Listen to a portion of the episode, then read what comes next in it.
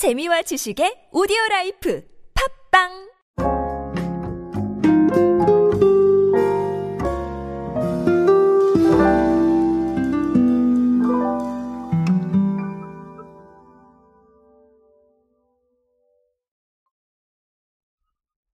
제가 강의를 하다 보면 B2B에 대한 이야기를 아, 해주시는 분들이 종종 계십니다. 어, 사실 B2B는 마케팅 어떻게 해야 되냐, 뭐 이런 얘기들 많이 하시는데요.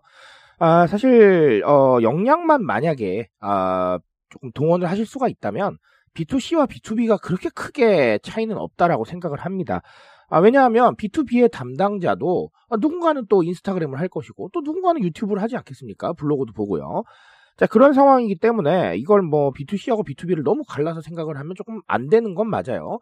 하지만 그럼에도 불구하고 아, 범대중적인 마케팅을 전개하는 B2C와는 약간은 차이점이 있을 수가 있습니다.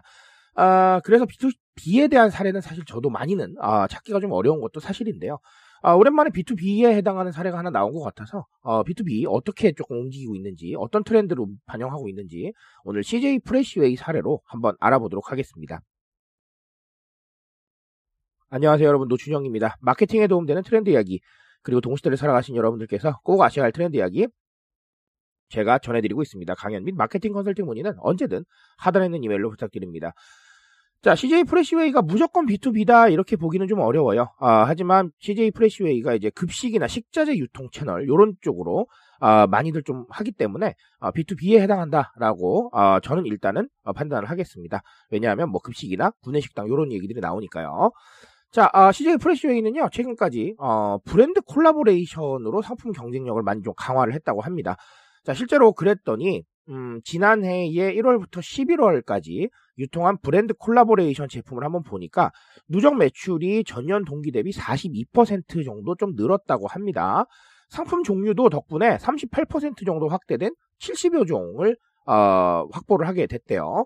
자, 그래서 뭐 보니까 어, 뭐 족발이나 떡이나 사과나 뭐 팬케이크 이렇게 음, 메뉴용 상품부터 간식류까지 상당히 좀 다양한 제품들이 어, 친숙한 IP를 활용을 해서 이렇게 좀 공급이 됐다라는 부분들 어, 조금 봐야 될 것 같습니다.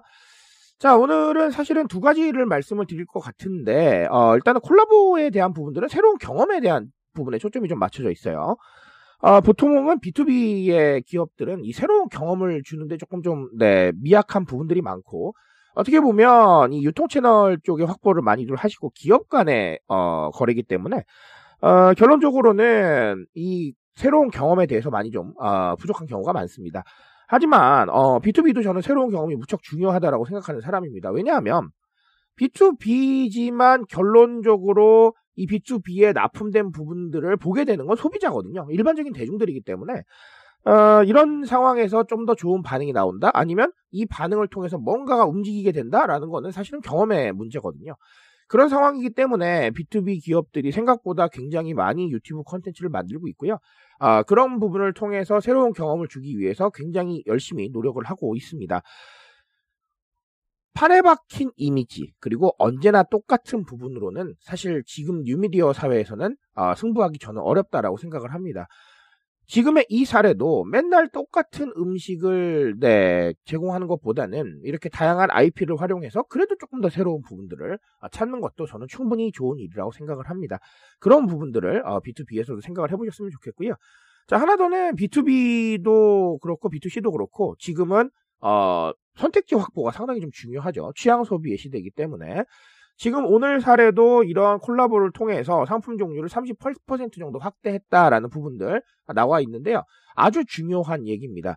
어, B2B 같은 경우는 특히나 선택의 폭에 대해서 많이 고민하지 않으시는 경우가 많아요. 왜냐하면 잘 팔려나가는 것들 위주로 어쩔 수 없이 움직이게 되는 게 사람의 마음이거든요. 저도 그래요. 어, 당연한 거죠. 하지만 그렇다고 해서 그 잘 팔려나가는 거 하나에만 집중을 하게 되면 아, 사실 이게 잘못되었을 경우에는 대처하기가 좀 어렵습니다. 자, 그리고 아까도 말씀을 드렸지만 아무리 B2B라도 이걸 현장에서 적용된 걸 보게 되는 건 대중들이에요. 지금 이 사례도 기업에 공급을 하고 기관에 공급을 한 거지만 결론적으로 이걸 먹게 되는 거는 일반적인 대중들이거든요.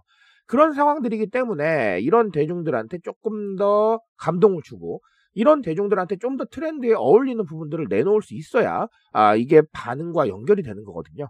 그래서 이런 부분들 즉 과거보다 좀 더 많은 취향을 생각하고 과거보다 좀 더 시장성 있는 새로운 가능성 있는 영역들을 발굴해내는 것 이거 굉장히 중요하겠다라고 말씀을 드립니다. 어, 결론적으로 말씀을 드린다면 어, 타성에 젖지 마세요. 저도 항상 그렇지만 똑같은 것만 다루고 항상 내가 잘하는 것만 할 수는 없는 겁니다. 잘하는 거는 물론 시그니처죠. 하지만 그런 게 아니라 좀 더 적응해 나가고 좀 더 살을 붙이고 그리고 좀 더 뭔가 연구해 나가고 하는 부분들은 정말 필요한 거거든요. 그런 상황들을 어, 취향 소비에서 한번 찾아보시면 좋을 것 같다는 생각이 듭니다. 자, 오늘 두 가지 말씀드렸습니다. 사실 아까도 말씀드렸지만 B2B와 B2C가 크게 다르지는 저는 않다라고 생각을 합니다. 하지만 아, B2B는 많이 다르다라고 생각하시는 분들이 계시는데요. 트렌드 적용하고 뭔가 새롭게 만나야 되는 건 똑같습니다. 아까도 말씀드렸지만 제가 세 번째 강조드리죠. 어, 납품을 통해서 만나는 건 결국은 대중입니다. 그러니까 아, 이런 부분들 생각하셔서 좀 더 입체적이고 좀 더 살아있는 아, 트렌드 적응을 전개해 보셨으면 좋겠습니다. 오늘 여기까지 정리 드리겠습니다. 트렌드에 대한 이야기는 제가 책임지고 있습니다. 그 책임감에서 열심히 뛰고 있으니까요. 공감해 주신다면 언제나 뜨거운 지식으로 보답드리겠습니다. 오늘도 인싸 되세요 여러분. 감사합니다.